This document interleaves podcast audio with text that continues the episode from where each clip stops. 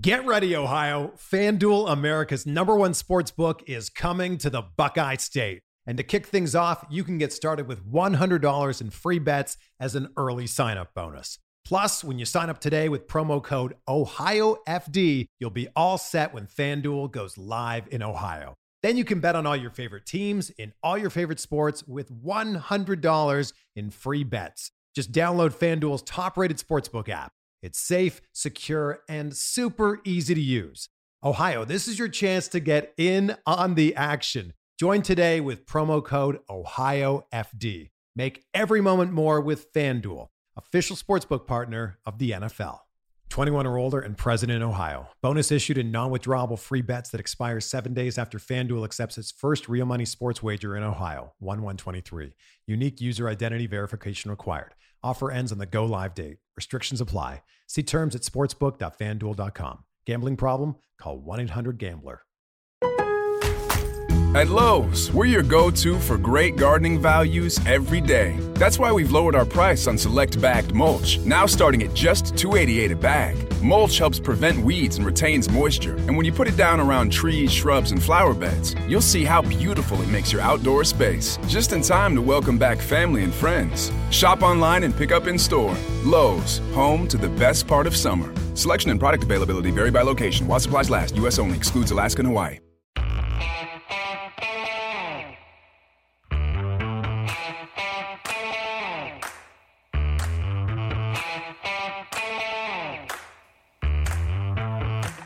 Hi, folks. Welcome to another episode of Film Study. This is Ken McKusick.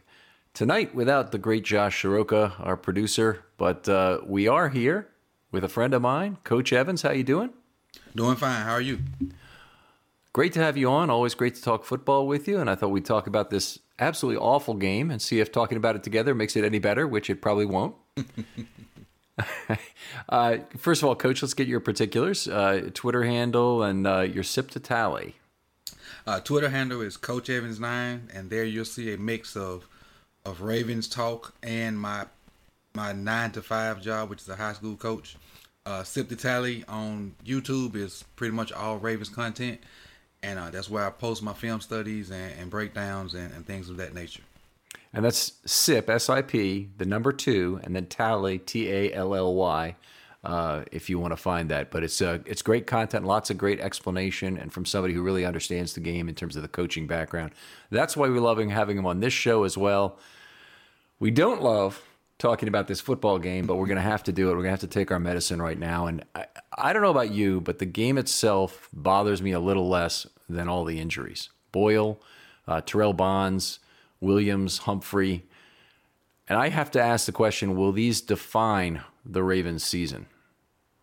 I I think the length of Williams' injury injury and Campbell's injury are the two that concern me the most. Because it's not hard for anybody in the NFL to duplicate what what um, the Patriots did. So having those two guys not in there, that concerns me a lot, and I I, I hope they can get back in there before uh, too much damage is done and we're out of contention. Right. Me me as well. I mean, obviously, two weeks. The next two weeks they play Tennessee in a game that will have playoff implications. Then they play Pittsburgh on a short week in a game that has perhaps not playoff implications anymore. Honestly, it'll have playoff implications to the extent that it could be a loss for the Ravens, but I think they're unlikely to win the division at this point. Back three. Still possible, but not impossible, but uh, but less Tough. likely. Tough. Yeah. Anyway, the uh, to me the way the Steelers picked the Ravens apart when they had three good defensive backs and they were just picking on the fourth in that four corner dime uh, bothered me a lot more that they may go into that game with only two good cornerbacks they can really rely on, or maybe three, um, depending on the health of Jimmy Smith and and uh, whether Tramon Williams and uh, is is still someone they can rely on. We didn't really see, I don't think, enough to decide from this game whether he's going to be okay. Yeah, he he he he didn't stand out to the point where he, anything negative happened. But obviously, he's he's still getting his foot wet, feet wet, and trying to learn the system. But he, I don't think he did anything to cause us to lose the game based off what the, the Patriots did offensively. Yeah, I, I agree. I mean, he had one third down conversion against him. It honestly wasn't much. Uh, let's we'll get on to the rest of the show in a second, but I need to do a reader here for MyBookie, who's our favorite online bookmaker. So between the NFL, college ball, and the Major League playoffs, I think we're past that right now. There's no shortage of games to watch, and with thousands of lines available on all your favorite sports and events, you can turn your game into a payday with MyBookie. If you're the type of guy who likes to back big favorites, consider a parlay. And don't forget the underdogs, they have value as well. Game spreads, championship futures, and player prop bets. It's never too late to get in on the action and start turning your sports knowledge into actual cash in your wallet. Now, here's the big part sign up for MyBookie, and when you do, use our promo code. That's Ravens. You know how to spell that, I hope, but it's R A V E N S to claim a deposit match, dollar for dollar, all the way up to $1,000. I've gambled for a number of years and I have rarely found anything in the industry that's that good a matching proposition and it definitely if you're going to if you're to bet online, if you're going to wager online, start with the advantage of a nice match right up front. It's a deposit designed to give you a little help, head start on your winning season. With stacked UFC cards, presidential prop bets, I, I think that might be shut down by now. All the major sports and more. Sign up today and you can bet on whatever sporting events are now occurring and do it through mybookie.com. And Once again, that promo code is Ravens to get the extra $1,000 match. All right, coach. So back to this game. Uh, I, I, think I'm not as concerned about the loss given the circumstances, and I'm talking about the, the losing the actual game given the strength of their offensive line, how they were able to do it under the circumstances, the you know the both arms tied behind their back that the Ravens had in this one. I'm much more concerned about the injuries. Yes, I'm I'm in agreement with you too. The um the fact that we actually had a, a chance to win the game at the end before the the heavens opened up, uh, I was tickled about that. But the injuries concern me because this was just one game. But those injuries could turn into two, three, four games. Yeah, they could. And Boyle lost for the year. While there are some people who don't, you know, would minimize the impact of Boyle, he's tremendously important to everything the Ravens do. If you just go through that game and watch the film, as we did when we looked at the offensive line, you just realize how play after play Boyle contributes something important to almost everything they do offensively. And it's hard for me to believe they're going to be able to go to the street now and find a guy, even if they can find a big tight end who can contribute something as a blocker and something as a receiver the way Boyle does. And Boyle is one of the best blocking tight ends in the game. I think we'd agree. I definitely agree with that. Yeah. And not a bad receiving tight end. I mean, he's not a great receiving tight end, but he's not a bad receiving tight end. Way, way uh, better than than last year. He's he's that's the the area of his game I think he's improved the most on. Yeah, he really looked. I thought he looked great in the previous game to this one. It had what about four catches for 46 or something. But it was a it was a it was a good solid game. Had one very nice snatch of the ball, outreached, uh, uh, been playing well, and really you know making block after block in the run game, which is really the key for him. And I really think his injury puts us down to one tight end, despite what they try to call Ricard. Ricard. yeah, I I agree. I, I don't think they've been kind of faking it all the season with only two tight ends on the roster and Ricard. I've felt like they've needed that extra quickness they had with Hurst, not to mention the pair of hands, but the quickness to block in space that they don't have with Ricard. Ricard's great as exactly what he is, a sixth or seventh offensive lineman with Boyle also there but he they need to have a guy who can block in level two or level three more effectively, and that's not who Ricard is. They really need a guy who's who acts less like an offensive lineman in space, has the quick feet to match up, you know, the way Boykin can, but uh, but at the tight end position. Right. They they it's gonna be tough to find somebody that can can put a combination of catching and blocking together the way Boyle did. And um, even if it was somebody out there, they probably wouldn't be ready by this next game you know, with the with the protocols and whatnot. They got to right. They have to wait to bring him on. Mm-hmm. Yeah, they have two guys on the practice squad right now. Xavier Grimble, who used to play for the Steelers, but he's been out for much of the year, so I don't think he's had a lot of practice time with the Ravens. And the other guy they have is Sean Culkin, who they've been protecting. So that I, I, think he might be the next guy up. He's he's been in the league for a few years and has not had much in the way of catches uh, during that period but uh, he probably gives you a little bit in terms of both receiving and blocking, but it's obviously going to be nothing near what Boyle was. Yeah, it's gonna. I think it's gonna force us to do some different things uh, Sunday in the offense. Maybe some things that they're not comfortable doing, but gotta try it and see. Yeah, there you go. Are, are you? Do you think the Ravens are still likely to make the playoffs, given how weak their schedule is down the stretch, or are you now concerned about it? I think they're still uh, likely to to make the playoffs. I think splitting these one of the you know getting one of or one of these two next games or even both of them uh, puts us in definitely almost a definitely in there unless we have a, mm-hmm. huge letdown versus one of those three or four remaining teams. But this is the big stretch right here. That that Patriots game, which you probably wouldn't have thought of first, but then you come back with uh, the Titans and the undefeated Steelers on Thanksgiving. This is a stretch where injuries are really going to rear their head, and we want to see what kind of coaches we got, you know, in these next two weeks. Yeah, I hope they, they can they can pull together a game plan to take care of the Steelers, which seems very difficult. But you know, matching up against Tennessee, it's going to be the same kind of blunt force battle that it was here against the the Patriots. And I don't think that plays well, particularly if Williams can't return this week. I mean, I almost think the Ravens have to be out calling Domata at this point, trying to figure out what he's how what kind of game shape he's in. they got to do something because what we have in the middle not strong enough to handle what's coming Sunday. Yeah, it, it did not work. And and Ellis played almost every snap after Williams left the game. I think it was 46 out of 51 or 46 out of 49, one of those two. Now, 46 out of 51 is correct. He had 56 real plays for the game, not including the kneels. 50 he missed the first 5 and then and then he had to play 46. It's almost a career high in snaps for him, but it was way more than he was capable of and we're going to get to a little bit of that I think later. What um and I couldn't find it when I looked at the the film earlier. When exactly did did uh, Williams go out? Was it the first drive? Yeah, fifth play of the game was his last. Okay. So I, he played I the first myself looking for it early and I couldn't find it. Yeah, it was it was a interesting game because the Ravens obviously they didn't have Campbell and he's an Iron Man, but they activated five defensive linemen, which you think that's the right call because you know the Patriots are going to come with a lot of 21 personnel, which means tons of base defense the Ravens need to play. The Ravens have have not in recent years played anything like the number of linemen per play they did in this game. And I, I don't even know how far back it is, but it hasn't happened during the last three years. But they played 2.61 defensive linemen per play. And, you know, the Ravens are normally a, a, a nickel at most team that plays a lot of uh, outside linebackers on the inside on passing downs where they have a lot of plays with one and they can have plays even with zero defensive linemen on the field.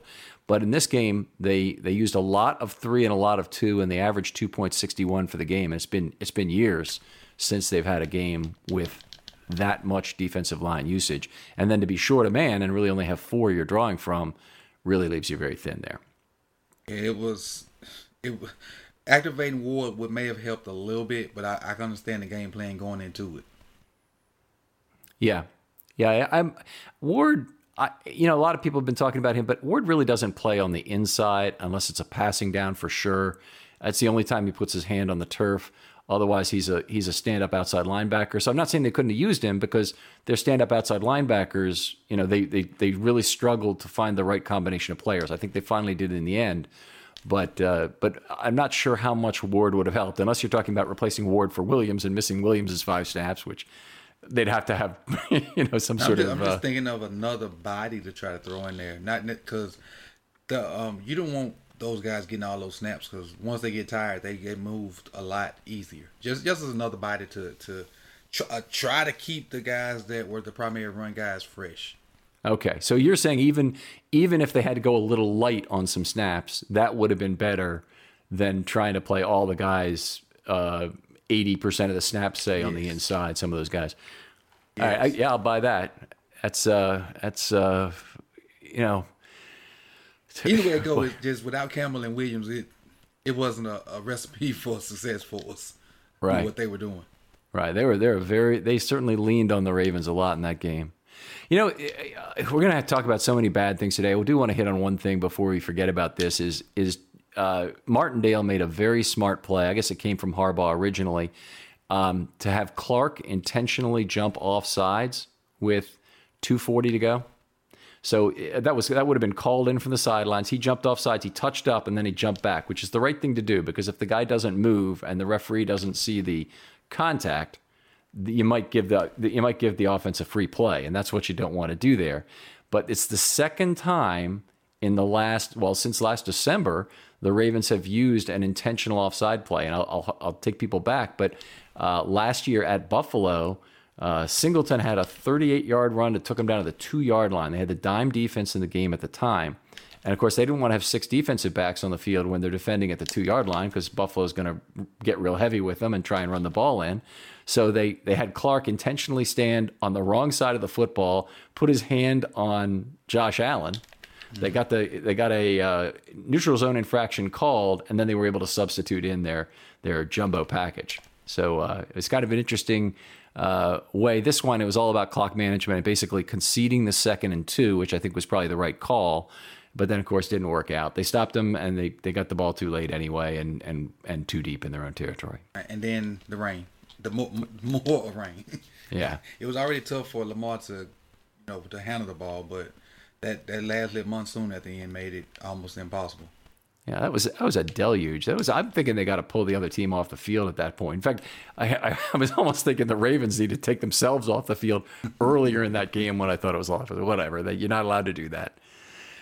All right, so let's talk about some of this failure to stop the run in a little bit more detail because I, I, there were a lot of reasons for it. It wasn't just the loss of Williams. I think that really towers over all the other reasons for it.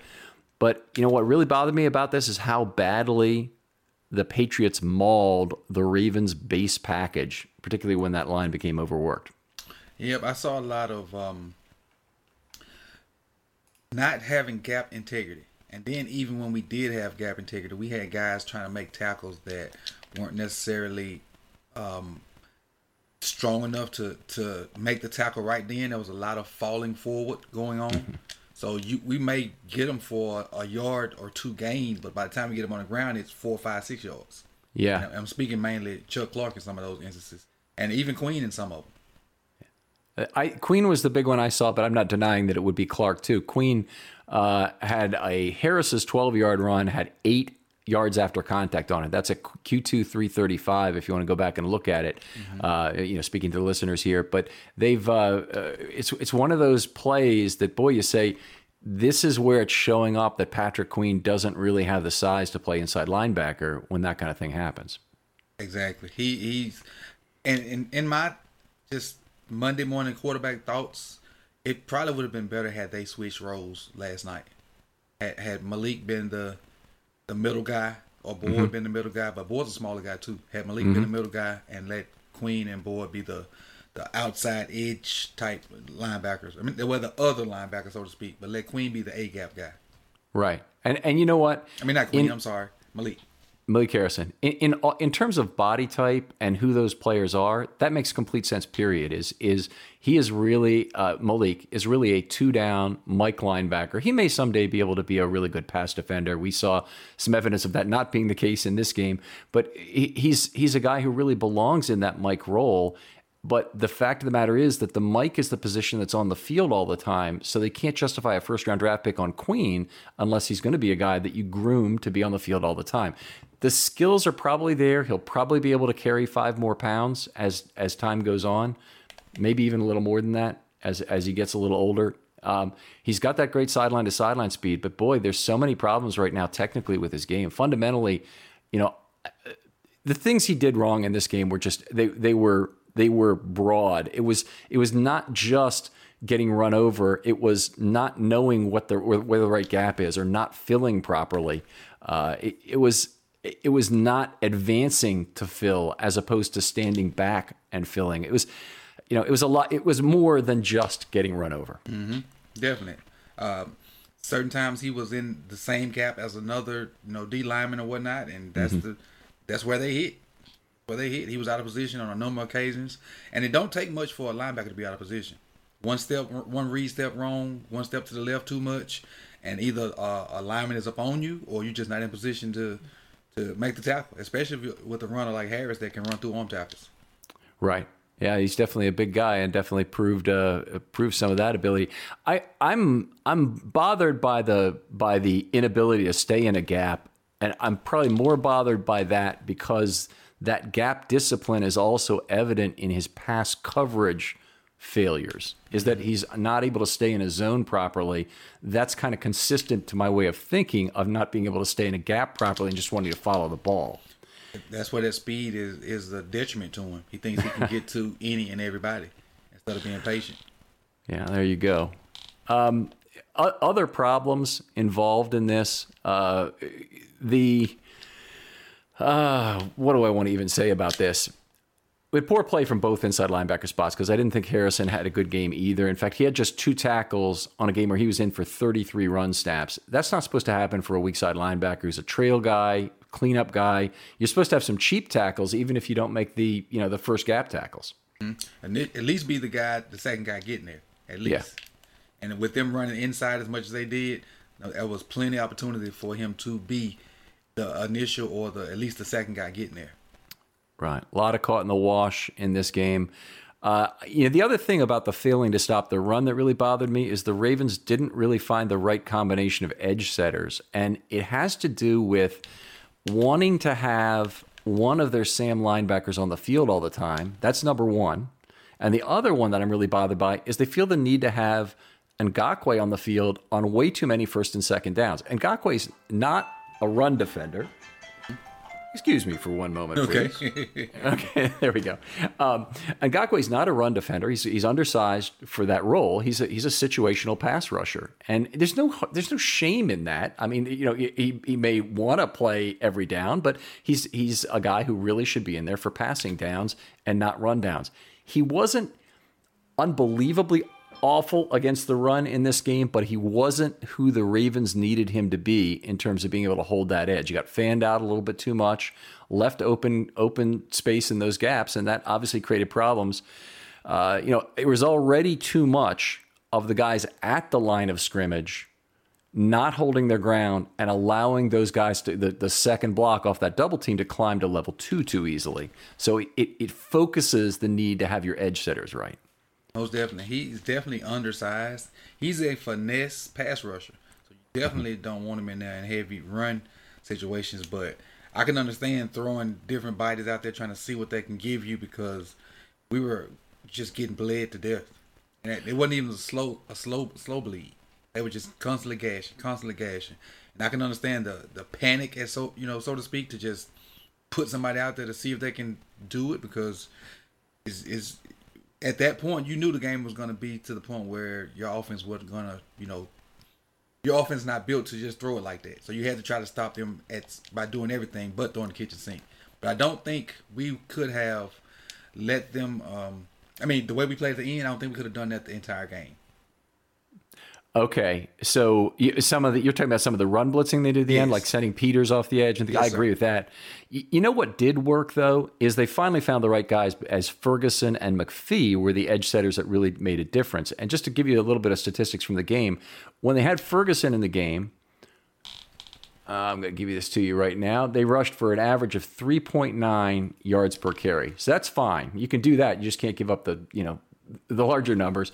To, and when they had McPhee in the game, only 2.9 yards per carry. So when they had them both in the game, they were they were they had the good run defending unit they needed. The problem is that that's two rush linebackers, and that creates some coverage flexibility issues. Obviously, handcuffs your defenses, force you to either put a safety or a specific linebacker on a tight end. And by the way, they didn't hardly throw to the tight end the whole game. Right. But would you have difficulty arriving at that combination if you're Martindale? Would you have not wanted to give up that flexibility? Or in a game like this where it's, you know, pouring cats and dogs anyway, would you say we got to stop the run first? Yeah, most definitely. Because I told somebody earlier that's probably the one of the few teams in the NFL with a receiving corps as bad as ours. so, so, so running is the priority for them, and so we we would have to stop it. So you know, just let them. I mean, we got decent DBs, you know, the, the decent corners. Mm-hmm. we got okay, you know, safeties. Let those guys play man until they show you that they can beat you. Right, I, I agree, and you know it's a wet night. It's a lot of balls are getting dropped. Period, but uh, ball's got to be thrown improperly eventually in, in, that kind of a deluge too. Receivers slip more, you know, just more things go wrong in the process of a route, you know, when something's going on like that. So I, I, I thought stopping the run was the obvious thing they needed to do. And, and obviously the one thing, you know, one thing that the Ravens defense really depends on very often is turnovers. And there weren't any of those. There weren't any really blown opportunities by the Patriots in this game. Right. They, they, and Cam was, I think he only had four incompletions. Yeah, what is he? Thirteen or seventeen? Yeah, Something like that. Yeah. All right. Um, one other thing I thought that was showed up a lot on these run plays was too many small on big losses. Now, what I mean by that is, it's okay if your linebacker gets blocked by a guard moving up to level two. It's not great, but it's okay. It's not okay when your defensive tackle gets blocked by a tight end. It's not okay when your outside linebacker gets blocked by a wide receiver. And there was way too much of that in this game. I have some specific notes in, in my article, but there was too much of that small on large losses. And in particular, their fullback uh, had a had a big day of blocking pretty much everybody. He helped on double teams. He moved into level two and hit Harrison. I mean, he just whatever they needed him to do, whatever key block they needed on runs, he seemed to be there most of the day. And what really stood out to me in that situation, and I think it happened on this play, was Cam's touchdown. Mm-hmm. We had a receiver like blocked down on an outside linebacker that, and nobody even had a chance. Like the guy that pulled for New England had nobody to block. Yes, yes, I remember that, thinking that exactly. It was, I think it was Onwenu who was just pulling from right tackle, mm-hmm. and he's like, he just took a leisurely stroll into the end zone, looking around for somebody, and Cam just danced in. Yep. Yeah, that was ugly. And so it was, it was instances like that throughout the game where guys that we feel like should win based off of positional, you know, defensive end, outside linebackers shouldn't be continuously like blocked by receivers. Unless you you know you're talking a massive guy, and I don't think Harry was the one making a bunch of those tackles because Harry is big. Yeah, Harry and and Jakobi Meyers had some of the blocks. Was really he's the one I kept noticing uh, getting big ones, but Harry Harry had some too. So maybe we shouldn't be too upset about it. I'll, I'll uh, I'm going to try and just get over this, I guess.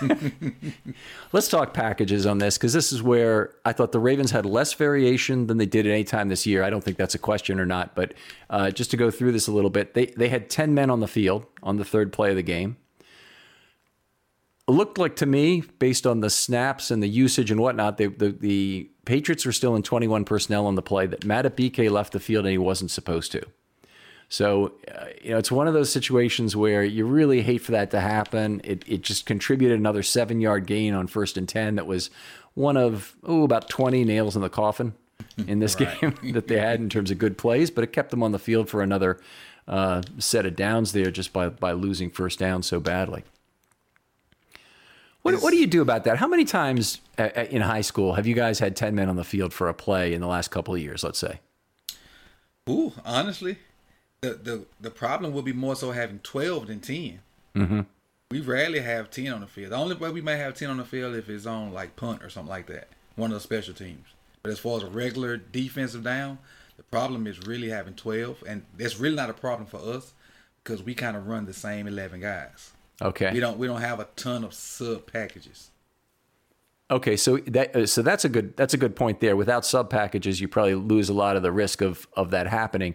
So on on punt, if you have somebody hurt and then the next punt comes up, your special teams coach really needs to know you're number nine now, right? Right. But okay. in in actuality, high school, that special teams coach is probably another position coach, and so he's trying to focus on both of those things at the same time, and and they they happen, they happen because the guy okay. that goes out hurt probably is not as hurt as he led on to be initially, and runs back out there, and and his backup runs back out there.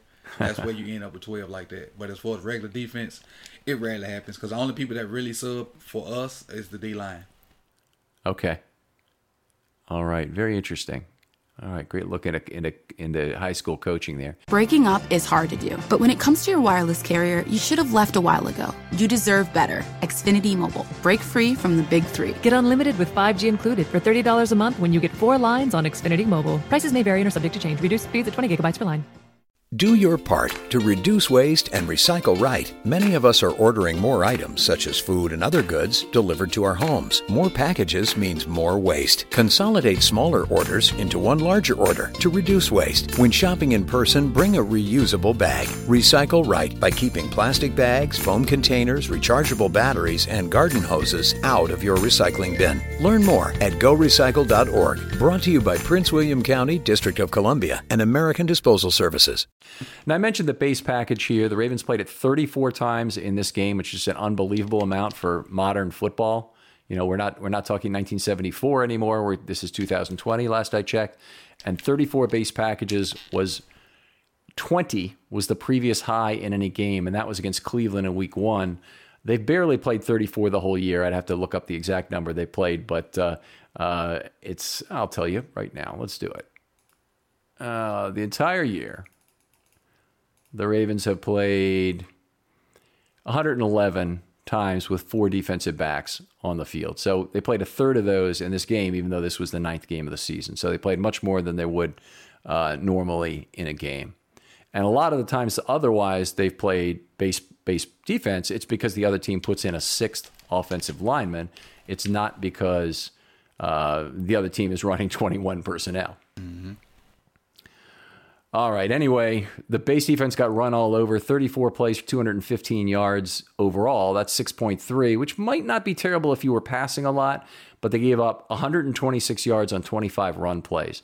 Now, coach, you know how bad that is, but but to give up f- over five yards a carry with your base defense in there and them doing nothing special other than 21 personnel, that's embarrassing. It is. It's like I said earlier, those slow slow deaths. It's and you is you like you can't stop. No matter what you do, mm-hmm. you can't stop it because they're hitting they're hitting on all cylinders. And it's almost like they got your number that day. Especially it's that that one drive that stands out to me is the the drive they got the touchdown, but they missed the field goal on.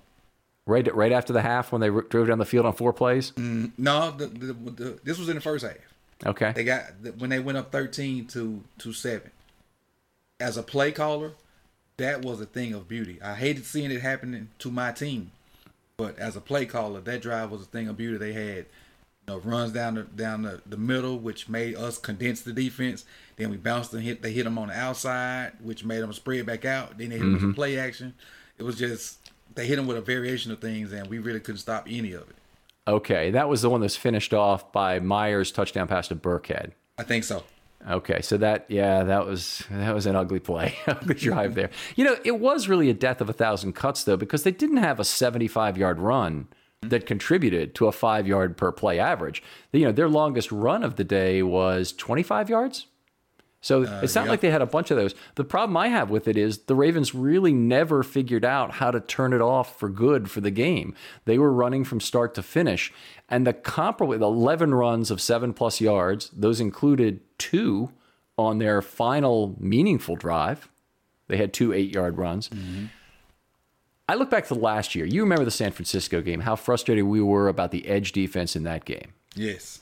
And the thing about it was that they let that happen for 35 minutes and it was Kittle and it was Juszczyk, you know, so it's really like you're running against very much a Ravens offense, very good offensive line. Mm-hmm. But but the fact of the matter is the Ravens then stopped it and they had no runs over 5 yards in the last 25 minutes by making a relatively simple change, moving Ward in and taking Ferguson out. By the way, Ferguson completely changed as a run defender since. Yes. But the my point is that the Ravens were able to stop the bleeding in that game. They never figured out how to stop it in this game.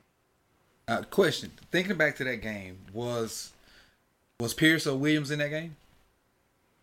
Um, I will check for you. Uh, my, the, the reason I the only reason I asked is because if we just change edge defenders, um, that you know to stop it, that would be the big deal because they weren't running inside anyway. They were probably running B to C gap because while edge defenders weren't setting edges like they should which which puts our, our linebackers and DBs in position to be out of position as far as cutbacks and things like that. Because that's all San Francisco did. They run stretch, and then when you overrun it, they cut it back. Right. It, Williams and Pierce were both active for that game, so there's really little uh, excuse. But you know, San Francisco with their bigger bodies, with Juice and Kittle mm-hmm. on the outside, are a much more able outside run team. And the Ravens obviously they had problems at inside linebacker. We knew about those the, the whole year basically, but but they they got less when they had Bynes and Fort. Right. But they really did not have the issues on the interior. They still were a very good run stopping interior. The problems were on the edge. Yep, and we had we had the edge guys last night. We just didn't have the interior. Yeah, there you go.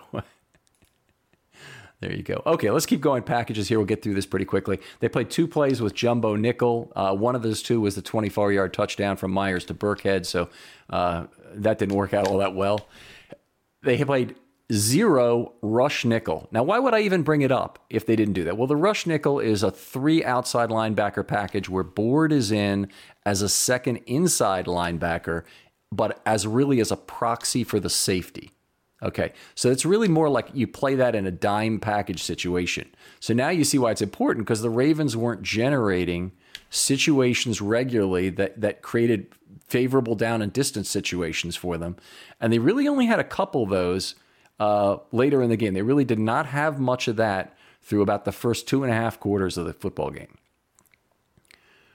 It's, again, searching for straws searching for straws, trying to find something that works. And and I honestly think he was searching for straws in that San Francisco game and just happened to find the right straw. Mm-hmm.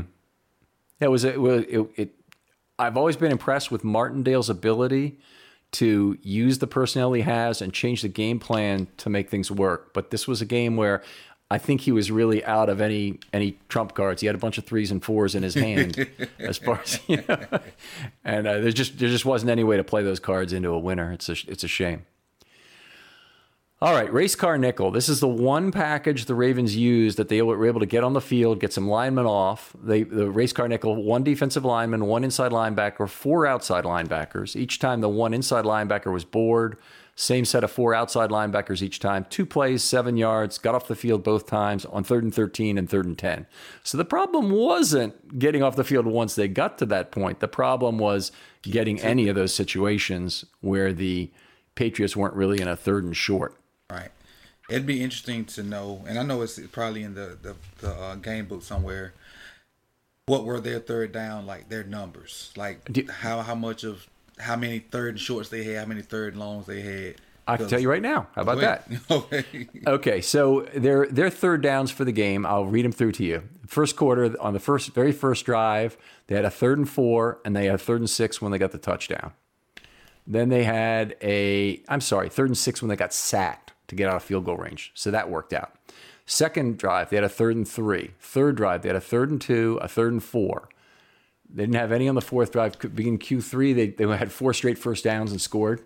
The next drive, they had a third and two, and let's see, incomplete on that play. Then they had a third and 13 on the next drive. That's the first really long distance one. Then a third and one and a third and 10 where they finally got knocked off the field. Then the following drive, with their last one of the game, they had a third and three that got converted, and then a third and seven where the Ravens stopped them on that run where Newton just kind of slid to the ground to give the ball back with about a minute left. So not a lot of long distance third downs in there. Not, not at all. It, and it, just just trying to compute the numbers fast, you're probably averaging third and third and five, third yeah. five and a half, somewhere up in there. No, maybe less, but yeah, third. Yeah, that that's the right range. And so, with that being said, that's as a play call, that's what you want. Yeah, that's what you yeah, want. I agree. Third and four, third and five. You, you know your whole playbook's open. You got play action. You can still run. Uh, if they too tight, you can hit the deep ball. You just got everything. Yeah, I mean, very much like watching the 2019 Ravens play with a good offensive line, with good blockers at the other positions, and being able to bully you a little bit, and even you know third and six, if they're in the right spot on the field, that's not a that's not a non-running down, definitely. Right. Exactly. Uh, can, Especially if you're on if you're on the, if you're across the 50. Yep. You're playing for with our propensity to go for it on fourth down. You know you got extra down that's an easy third and six. You run and then get get four or five, and now you're sitting at, at fourth and one, fourth and two. Yep, yep, yep, yep. All right. Uh, last package they used was a standard nickel. That was 17 times. So you see, they're in base 34 times, standard nickel 17. Almost no variation in the 56 plays. That takes up 51 of them. Uh, they they were effective in the standard nickel, and I basically think the Patriots did them a favor anytime they put a third receiver on the field. Mm-hmm. 17 plays, 55 yards, 3.2 yards per play uh, when they had the nickel in there. them putting the third receiver in there definitely gave us the advantage because they had the advantage as far as O line and, and tight end against our you know defensive front six or seven, and them taking a guy taking a receiver out there and putting him you know taking one of their power guys out definitely helped us out with the problems that we were having last night anyway. Yeah, it's basically they took a fullback out and put a wide receiver in. That fullback was a key to a lot of their rushing offense. That's for sure. All right, let's talk about the pass rush a little bit. Now, we've got a few things to go here, but uh, Newton and Meyers combined, Meyers, of course, had the touchdown pass, had ample time and space on six of 19 dropbacks, which is 32%. It's a little bit less than normal, but those are the those are the passes that you really just need to make something happen on when you got that much time in the pocket. Uh, they did get rid of the ball quickly five other times. That was all Newton. So the Ravens really just had eight pressure events in the game. And obviously, there's not much that shows up on the box score for the Ravens in terms of sacks, quarterback hits. I think and Judon did get one, didn't he? One sack. Judon got a sack, and uh, they had three quarterback hits in total, and that includes the sack. Um, that's what Ngakoue was brought in for, but because of their third downs being so short, he was kind of, to me, not useless, but not be able to get after it and do what he does. Yeah, I agree completely. It really reduces his value when the Ravens can't get to third and short. But having Ngakoue on the field actually hurts your chance of getting to third and short also. He he shouldn't be in there, like you said earlier, first, first and second down. He should come, maybe second and long, he should come in, but definitely third pass situations, he should come in. But with us just trying to find a combination of guys, I understand why he was in there, you know. Because I saw him try to set the edge one time just by rolling mm-hmm. and, and causing a pile. Yeah, you know, he he does that. I, actually, that was one of the things I'm most proud of him for because he had pulling guard coming at him. And he's going to lose that battle. That's a 100 pound, well, not a 100 pound, but it's probably a 75 pound difference between him and a typical pulling guard. And if he gets hit, he's going to lose the battle. That's what Suggs would have done in the situation is he would go low to try and hit that pulling guard, create a pile, and let somebody else make the tackle. So that's actually, I think that's the best thing he can do there. I did think, and maybe you could tell me how the how the high school game is, that it's technically illegal to cut block a pulling player. yep, in high school it is. Okay, so But Probably it, it still gets done sometimes. Yeah. Gets all done. right, all right. So what else we have to say about the pass rush here? I know there's some things I, I wanted to say here. I thought the play action was very successful. I don't think that's surprising at all, considering the run success that the uh, uh, Patriots had. That their play action worked. They, they that's simple. When you when you when you run the ball that well, which they were doing, their play action passes were wide open. Mm-hmm. Like Cam was throwing the ball and, and a, a defender wasn't even in the screen. That, and that's why his completion percentage was so high. Right. I, I, I agree. The the pass that really got to me was Izzo, who they never really use as part of the offense. He had, he had one toss to him. He had a cross, a simple crossing route, but it was it was turn your back play action. Cam pretended to hand the ball off. I don't remember if it was to Harris or who it was, but Harrison and Queen both bit so far on that fake, there was no chance of them getting back, and it ended up being in Harrison's zone that that, that ball dropped in for an easy twenty yard completion. So it, bummer, and uh, it's but it's not really surprising that the play action would be effective under those circumstances. Right. They because of that run right up the middle, it's, it's it's just simple football. Football ain't as hard as people make it. If you can run the ball, you can run the ball successfully with with dives and isos, which which was they were doing. Everything else opens up. The complete, you know, play action, like things that you probably didn't even plan on running, opens up. Because the the routes that Meyers was was getting open on, and like a normal game, he wouldn't get open on on um, our our corners like that. But because they kind of had their eyes cutting toward that run, to, 'cause, you know, maybe they had some kind of support, he was able to do some of the things and get away from some of them guys. I mean, it all set up by the play action. I mean, by the run. Right. I, I they really picked on those inside linebackers. Queen and Harrison both got picked on just tremendously in this game. It's not surprising they would try and do that. Uh, it's it's not inconsistent with what's been doing the previous weeks. I just think the game plan is really out there now how to how to go after the Ravens with your passing attack. Yeah, but you but the thing is, you have to have the O line to do that, and they do. They're, they're the Ravens. I mean, not the Ravens. The Patriots' strength, in my opinion, is their O line and their DBs when they're healthy. The O line and their DBs. and their O line was way better than our D D line last night, especially with Campbell and and Williams being out of there. And it, even yeah. if Williams had not been hurt, it still would have been tough because they could have doubled him and then you know solo blocked some the the other guy and still probably had problems. But we really needed both of those guys to be in there to kind of you know neutralize that run game. Right. I, would have felt better about it. I'd have felt better about the loss period if Williams hadn't got hurt, obviously. But if I'd have felt better about the loss had Williams been in there and they're splitting some snaps and we're still getting outclassed on the line, I guess that might tell us more about who the Ravens aren't if they if that had happened. But it still would have been, uh, you know, maybe a better way to lose. But anyway, messy game, sloppy stuff. I, will talk a little bit more about the pass rush if you don't mind the Ravens rushed five plus on 14 of 19 pass rushes. Now, they didn't have a lot of chances to be aggressive in this game, but when they did rush the passer, when the, when the Patriots actually passed, the Ravens tried to get after him. And they, that's 74% blitz rate or the five plus rush rate was the highest of the season uh, by a substantial margin. Yeah, and, it, and it's still, you know, trying to, and I think those blitzes were, were run blitzes. They were, they were trying to, you know, get run oh. fits and not necessarily you know get after the quarterback because a lot I think a lot of Cam's passes were play action. So I think those blitzes were were basically run blitzes and they end up you know passing the ball and it comes off as a straight blitz. Okay, so they did have a fair number of blitzes from off the line of scrimmage. That's a very good point. That's a very good point. So they had 10 blitzes from off the line of scrimmage in just 19 passes, which is a very high rate. But I I would buy that because a lot of the times Harrison was their most frequent guy to blitz from off the line of scrimmage. So as a run as a run blitzer, he kind of makes sense to beat somebody in a gap when you're run blitzing. Mm-hmm. And and basically just to to seal that gap up gap mm-hmm. up before the running back running back is able to get through it and and you know get in that second level. Or, or you maybe meet the fullback there too if oh, you're yes. 240 and, pound Harrison. Yes, sir. Yeah. And make a pile. Exactly. Yeah. All right, that makes a lot of sense. I hadn't really thought about that, but that that really explains, I think, this high blitz rate. Because when I go over to stunts, they had zero stunts in the game, and uh, you know they they had a they probably used it for a couple of reasons. I'm thinking the one is they really wanted to control Newton with some with some controlled rush lanes to try and make sure they could take care of him if they needed to.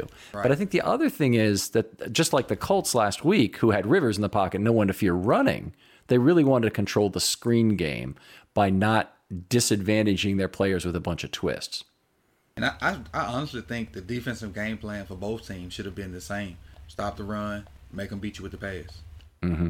Uh, again, yep, that was not a number one receiver nowhere in the area code for either team. That's good. so you know, my thing is stuff the box, make the, make Cam beat you throwing, and obviously people, everybody in America wants to say, you know, make Lamar beat you throwing too. So that should have been the game plan, the general game plan for for both teams. Right. We just couldn't great, stop the run. That's a great quote. That's going to be on the promo somewhere. There wasn't a number one receiver anywhere in the area code. All right.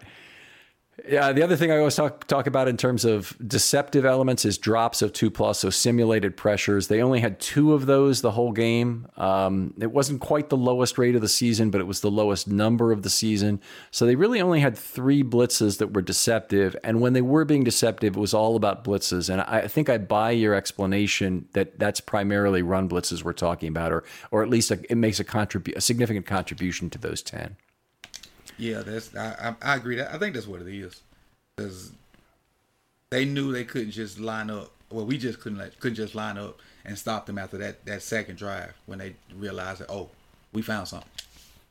Because the second, if you look at it, and I'm sure you have, the second drive for New England is completely different than the first drive. Completely different in terms of where they're trying to attack. Interesting. I've got to go back and do that and make sure I'm, I'm caught up to date on that just to, to look at the differences by drive. But uh, I, I will take your word on that. Let's let's move on and talk about individual players. So this is a point in the show where why don't we just each start by picking one? You're the guest. Please take a player, and we'll talk about him and your thoughts. Um, I really expected, you know, based off how the game ended up, for it to be a Harrison type of game and you saw him flash as far as taking on blocks. You know, certain times during the game, you could see the the the aggressiveness he had. but it just didn't show up in the stat sheet as far as tackles and, and things like that, and as far as impact on the game. Yeah, he take on a guy and blow him up, but it did impact the run. They still would get six, seven, eight yards behind him blowing an edge guy up. There was no one else to feel, and so as I'm saying this, is probably an indictment on Queen. Then, I, um, as I'm saying and thinking about it, because Harrison is coming through, you know, you know, setting the edges or blowing things up, and then there's no one else there to feel and make the tackle. Because uh, even though I'm indicting Harrison, I think I'm indicting Queen on the on the slick.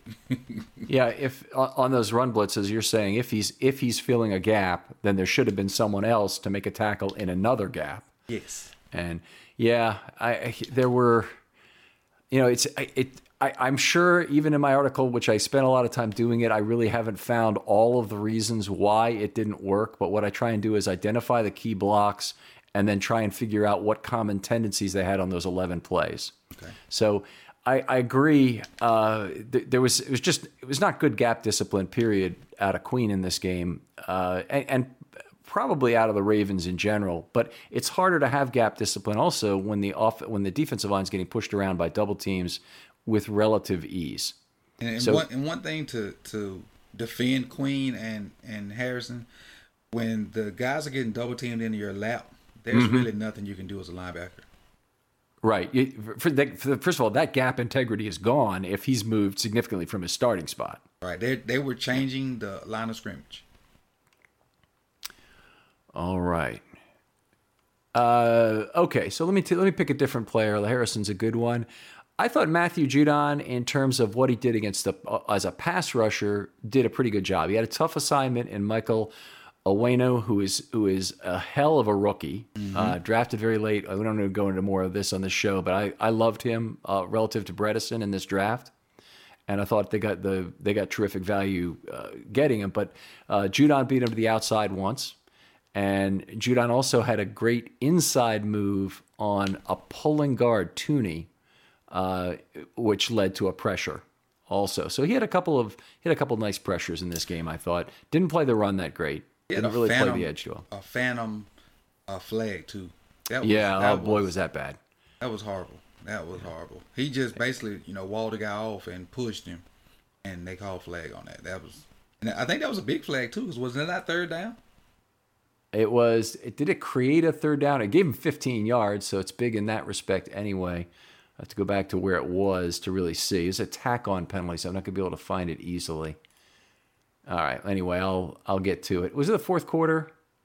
Did it happen? Uh, I just I just remember it being a key situation. Uh, I thought I remember it being a key situation where we was going to get them off the field. Right. Okay. It's in the third quarter at, at 8:35. So it's second and seven. They just completed a pass for eight yards, which was going to be a first down but then this tacked on 15 and took them down to the or tacked on actually seven yards. So instead of at the 14, they were at the seven. After so is that the drive, the four play drive? Because Peter. No, it's it's the the drive after the four play drive. They ended up settling for a field goal on the on the drive. Gotcha. I think that was the, that was their their last points, if I'm not mistaken, right? That is correct. They went up 23-10 on that drive. All right. Um, anything else about Judon? No, I'm good on Judon. Okay, who who you got for your next guy? Um, Chuck Clark. Chuck Clark. As much as we love Chuck Clark for being the the play caller and the the IQ guy, he didn't have enough bricks in his pocket to to fit in this game. Just didn't. Uh, is he, that he's in the right position to make plays, but they they going two three yards with him on his back or, or, or things like that, or he has to take on the fullback, which not good for him because he's technically a safety. Mm-hmm. So you know, Chuck Clark is my, my next guy. So he he's one of the guys you, you would really point to as as being a, a bad run defender in this game that really hurt the Ravens. As far as his frame and his like physical ability, I would say yes. But as far as being in the right spot and getting other guys lined up, no. And I, I think it's his only thing was physicality, and that's because he they, they didn't have those guys to keep those line uh, those O linemen from the second level. Those O linemen were getting to the second level almost at will, and he he just can't get off of that. You're looking All at right. a, a 300 pound guy on what's Chuck 210, 220. Yeah, that's 210ish. Yeah, that, that, that's not gonna work for him. And there's no no knock on him as a football player. It's just the guys in front of him wouldn't getting the job done. All right. I, I you know, we went over the the Clark intentional offsides, and I love the fact that they're able to communicate something to him quickly like that. I, I wouldn't have called Chuck's game terrible last night. I mean, there's just so much terrible to go around in that football game that he wouldn't be the guy I'd pick on. But that's okay. We're we're we're looking at different things, and, and I'm sure you're you're the the bricks in the pocket thing is a great. Uh, it's like another great one, man. Yeah, and I, and I kind of trying to try. I, I got an idea of some of the guys that you're going to say, so I'm kind of trying to pick somebody different just for conversation's sake. Oh, okay. I okay, mean, sure. it's, it's a lot of guys around that line of scrimmage that we can call out. All right. Well, I, will go to another one. I want to talk about Pernell McPhee because I thought he really did have a pretty damn good game. Set the edge effectively. And when they finally got to that combination of, of Ferguson and McPhee, they really had an edge setting combo that worked.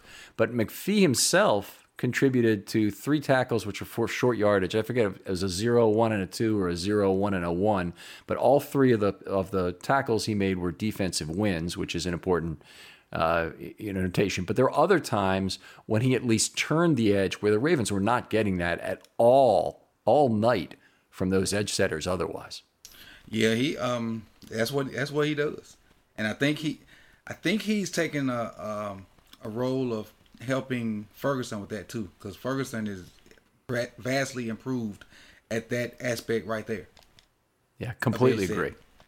But uh McPhee is a, a, tough guy. Can can give you uh, some three technique and some five, and he he did what he could. It's just it's it's when you don't have them guys in the middle, it's just tough. You can set the edge all day, and you don't have the girth to stop it from inside. It, it's tough.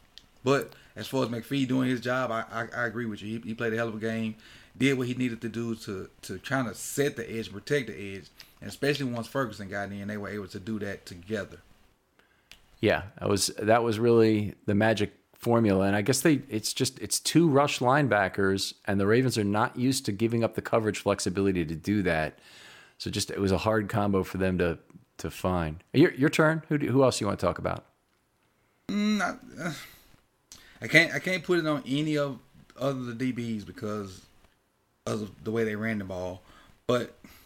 And I, I want to say some of the younger guys, Madubuike and Washington, but just that they're they're younger guys. They probably hadn't quite figured out the nuances of how to use their best attributes to go against other guys. To take mm-hmm. what they're good at, maximize it to win at the line of scrimmage because they're not going to win with just straight brute strength. And NFL, that's that's not going to happen. With unless you're somebody like a, a Suh when he's when he was younger or a, a younger fluker. You just well. you got, you got to have technique. I mean, both those guys, both Madubuike and Broderick Washington, also are, are, you know, in different ways, finesse players. I mean, they're a little smaller mm-hmm. than your typical defensive linemen are today. Madubuike is right around 300. Washington's maybe 305 or something. Definitely, he's definitely not nose tackle size. Right. And, and they're putting him in there as a three most of the time with Ellis at the one.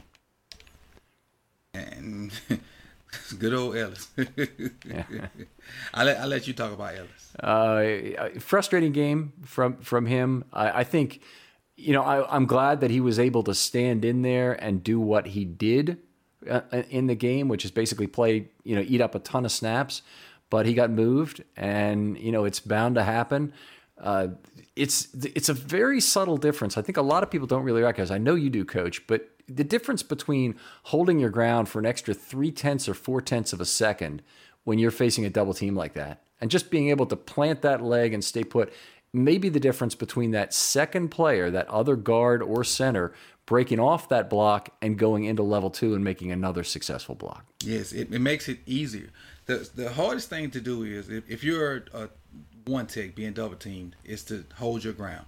I know a lot of old school uh, coaches teach when you're getting double teamed to just drop and grab grass and make a pile, which mm-hmm. makes sense because now your linebacker is still free to feel or, or scrape or whatever he needs to do. But in our case last night, they were getting that double team three or four yards back. So by the time the linebacker trigger, all the other lineman has to do is basically step to the side. He's not actually having to go get the linebacker. He's just stepping to the side and, and walling them off, and now the back has a two way go.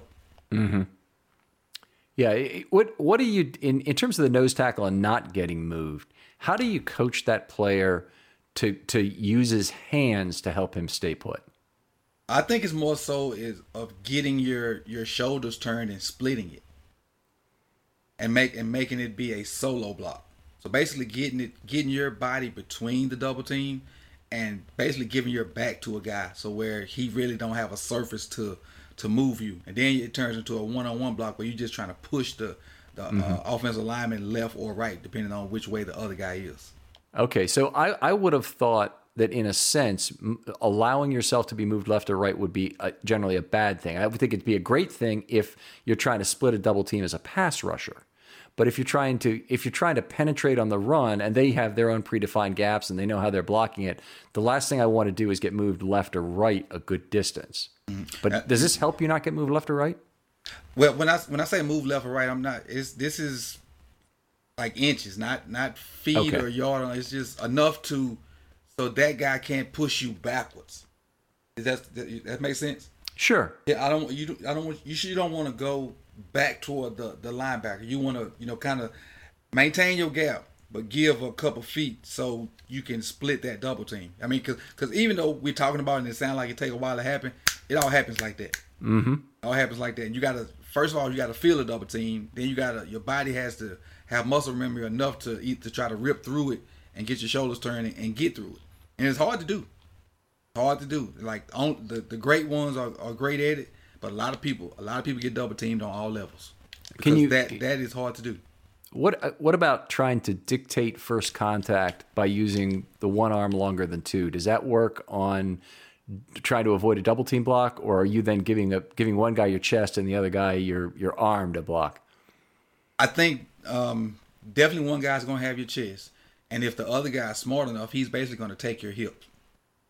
Mm-hmm. He's gonna he's gonna he's gonna hit you with the hip and push you to that guy. So now that guy has two arms on you, and he can now climb to wherever he has to go if he has a secondary um, assignment. Right. With that, with that great. other arm up, you're giving away your hip to you know to take that shot. And I know a lot of coaches that teach just putting that shoulder pad on the hip and making sure the de- defender is taken over by one lineman, so the other lineman can then go on to a second level defender.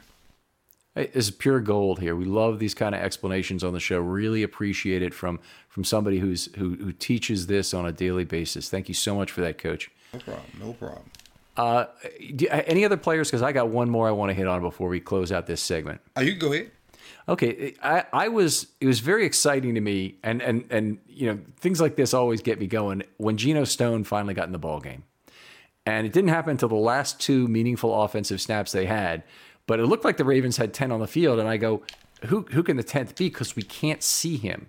And then I, I I see Elliott pointing backwards, and I go, that's got to be Geno Stone. You can't see him on screen, but, but I said that's got to be Geno Stone. Then you don't see him for the play.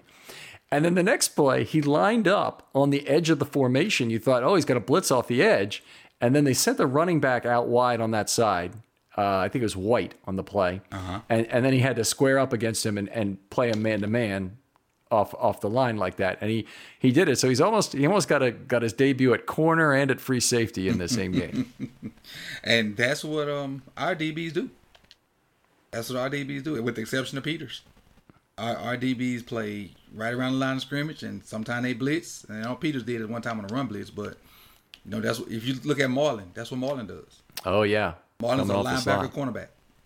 Do, do you think there's a chance that I mean Stone right now is okay? We get to that point in the game, and you don't put Levine in the game. That tells me they don't really trust Levine anymore as as a on-field safety. Right. And and they put Stone on at a point where they still needed to get the football back and try and win the ball game. To me, that tells me Stone should be the third safety whenever they're ready to go back to the dime package as a three safety look because there isn't anybody else. Right. Uh, I think behind Stone, you got your practice squad guys, right? Yeah, that's uh, Stone is technically a practice squad call up, but yes. So they, they called him up this week. It's actually only his first call up because the first time he was actually a COVID call up. So they got one more chance to bring him up. But I, you know, I really hope this is a draft pick that they end up salvaging because I still, I still think the guy has the prospect for success at the NFL level, particularly with the way the Ravens have coached up safeties over the years. Mm-hmm. Does he fit in the Chuck Clark mold, a kind of hybrid guy? Well, that, that, that's what I hope. I mean, in an ideal world, he's a he's a guy who can play special teams. That's Clark, a guy who can play in the box or deep.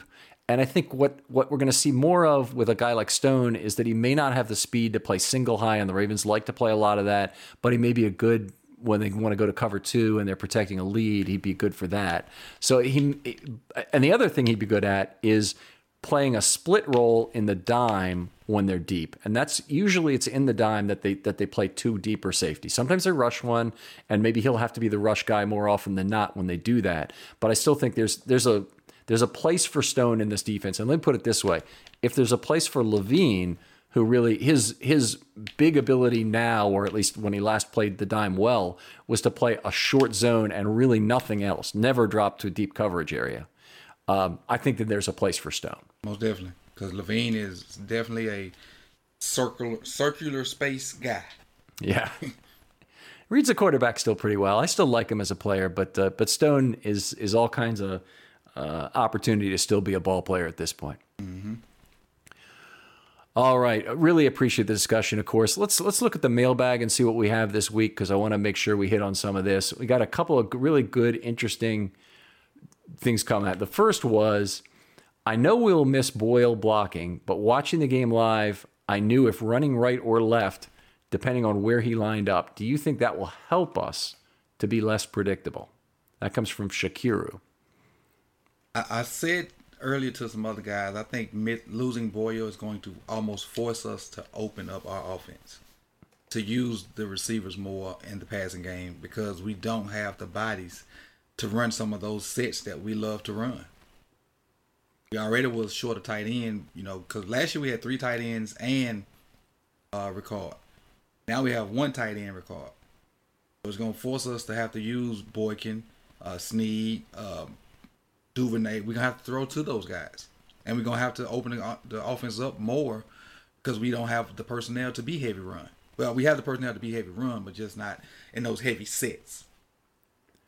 Right, they're they're going to have to find some different way to do it. I, mean, I, I honestly think they're going to need another tight end because Andrews cannot take an inline role like that. So they really need another tight end with some real size if they're going to run the same playbook even as they have with Boyle being a double team creator on the inside. And I don't think we can run the same the same offense. We was already not running a, a lot of the plays that I can recall from last year because we don't have the third tight end because Ricard mm-hmm. is not the athlete that um Hurst was.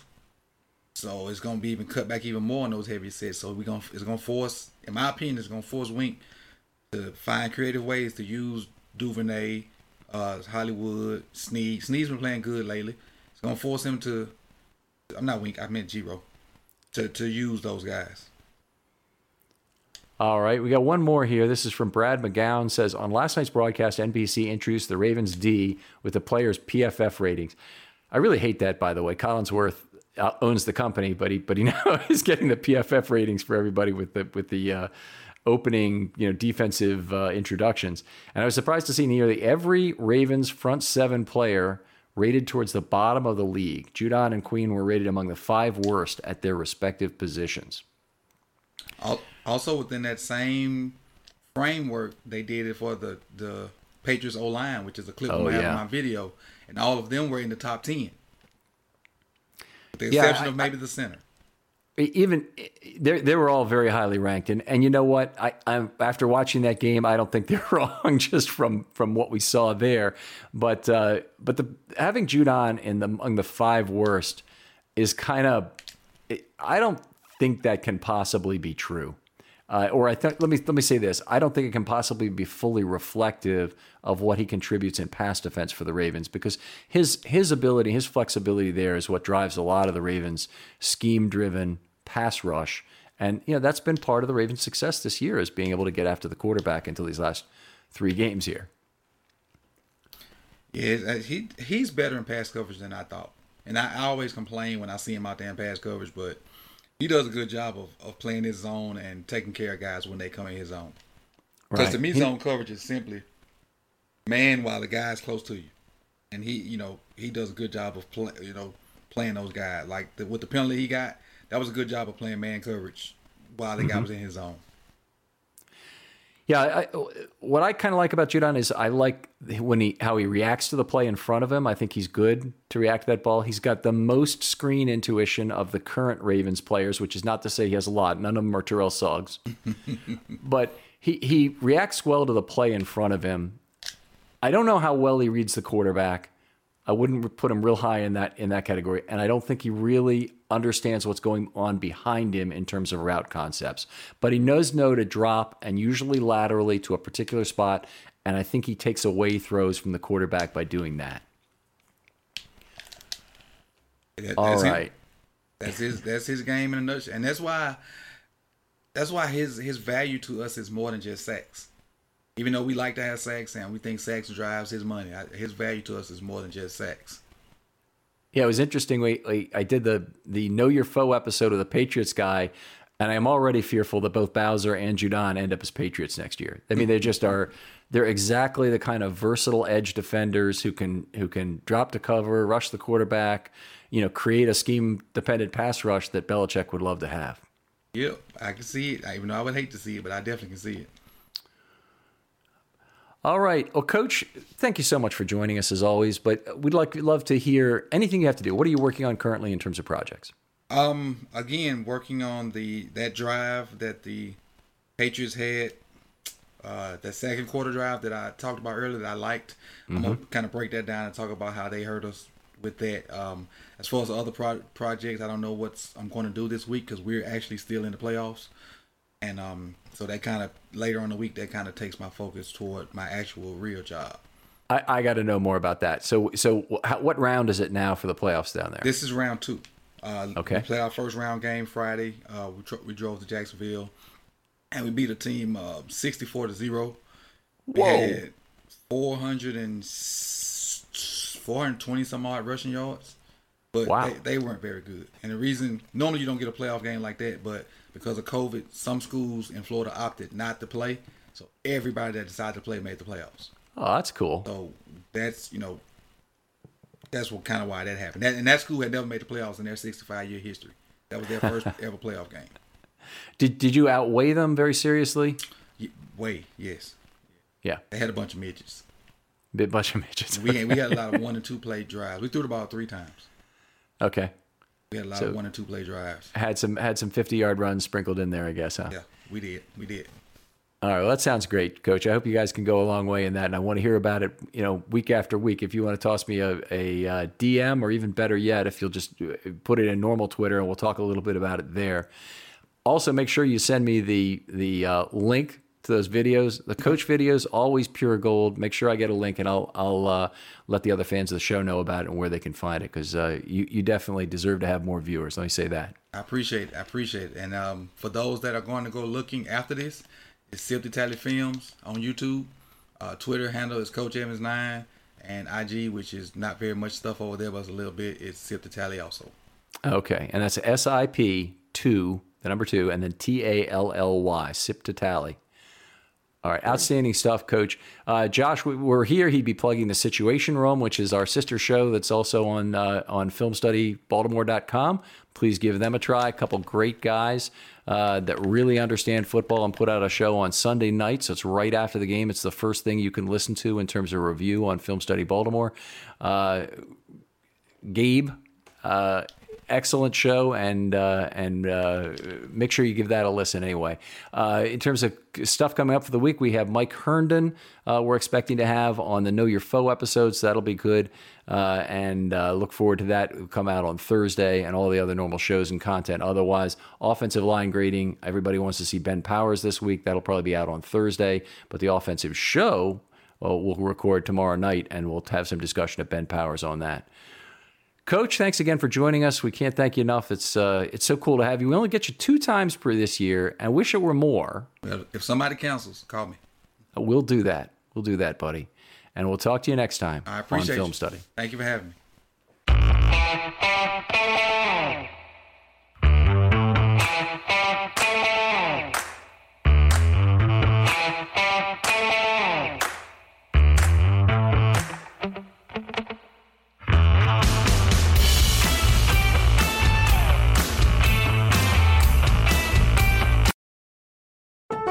Introducing the Lowe's List for Innovation. While our aisles are filled with innovative products, we've selected our favorites just for you.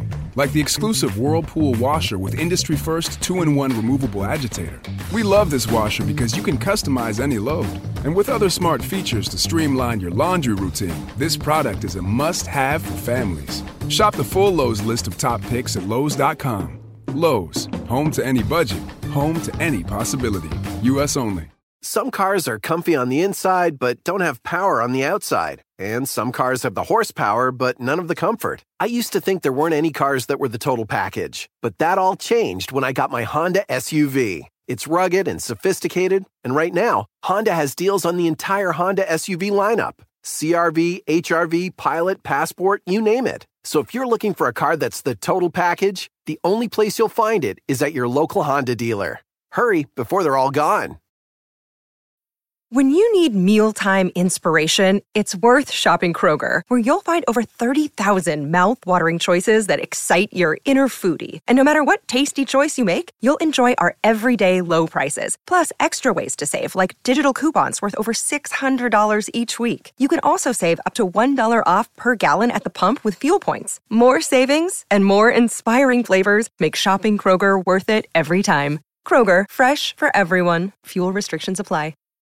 When you need mealtime inspiration, it's worth shopping Kroger, where you'll find over 30,000 mouthwatering choices that excite your inner foodie. And no matter what tasty choice you make, you'll enjoy our everyday low prices, plus extra ways to save, like digital coupons worth over $600 each week. You can also save up to $1 off per gallon at the pump with fuel points. More savings and more inspiring flavors make shopping Kroger worth it every time. Kroger, fresh for everyone. Fuel restrictions apply.